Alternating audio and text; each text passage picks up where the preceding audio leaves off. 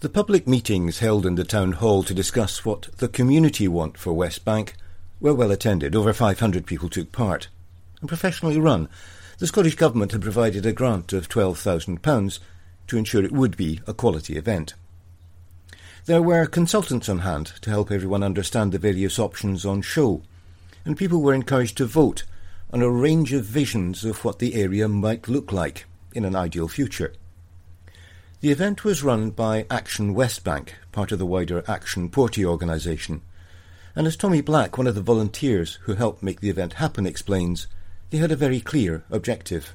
We were trying to conduct a process of, of meaningful and in-depth consultation with local people and find out what their wishes and priorities are for the West Bank site. This is a piece of public land, and if it is going to be sold and if there is going to be development on it, we think that needs to be guided by local people's, as I say, wishes and priorities. So we were looking to engage folk and see if there was a set of themes that came out of that piece of engagement that could ultimately be distilled into a community-led design brief for that site.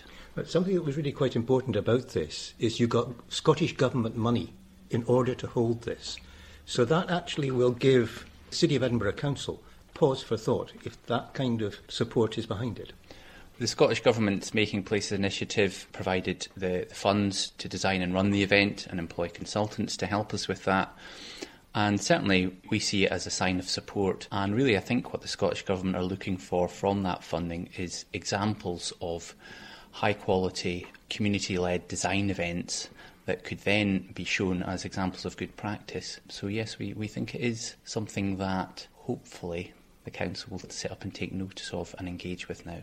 Right. As a result of the sessions that you held, give me an idea of the kind of thinking that local people here have about what they want for this site. Well, we've still to do a detailed analysis of all the data that we gathered on across those two days, and there were three example designs produced, and they are, are just example designs, and we'll try and distill from that the key features that might go into a site design brief.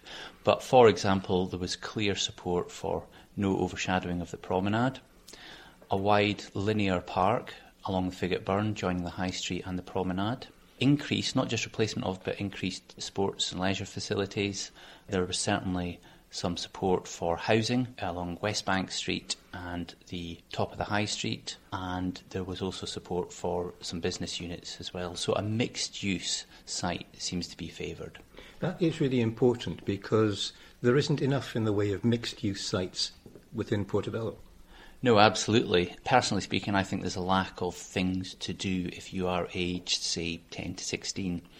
Our hope is that there will be a mixture of formal and informal leisure uses at the site and some civic spaces for people to hold perhaps performances or, or just to hang out with their families and their friends. During the course of the weekend, you gave people various sheets and charts which they could actually express themselves. How well do you th- felt that worked? I think it worked pretty well. We had um, a set of sheets of paper up on display boards that people could write on post-its what they felt in response to two questions. One was, what's your wish for the site? And the other was, what does the community need from the site? And they could be quite different.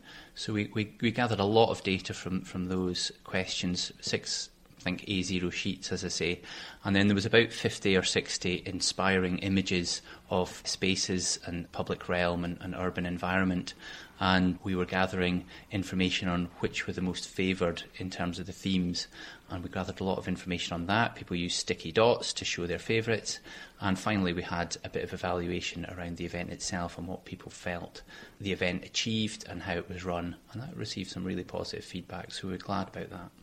OK, so what is going to happen with all this information you've gathered? So the information will be written up into a report by our consultant, Nick Wright, Planning, who's very experienced in these things, and it will be submitted to the council, including officers and councillors.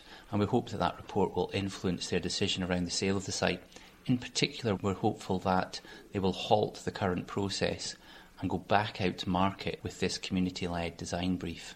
How hopeful are you about that? Because you at the moment have the support of all four of the local councillors. That's right. As far as we're aware, we have the support of all four councillors. We're getting some indications that the Finance and Resources Committee, who are initially considering the sale of this site, are thinking of deferring that decision. and we very much hope that the Council will engage with us further. We're here and we're ready to work in collaboration with them.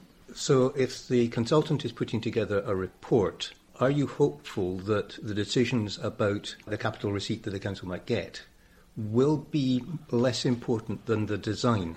This is public land, and what we think the right way around for the process to be run should be is that it's a design-led exercise. So you decide what outcomes you want from the site, create a design brief.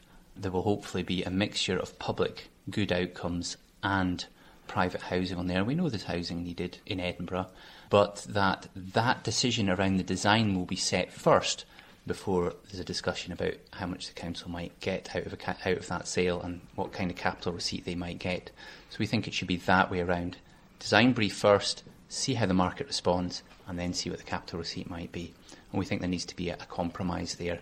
The way it's been done up to date, it's been, you know, go out to market with very little in terms of a design brief and really, you know, focused purely on housing.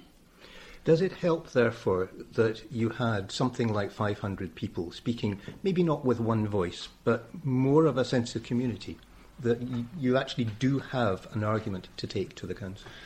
Yes, there were over five hundred people attended over the two days, and certainly there are different voices, and there was there was a strong voice for leisure only. There were even some voices saying don't sell the site.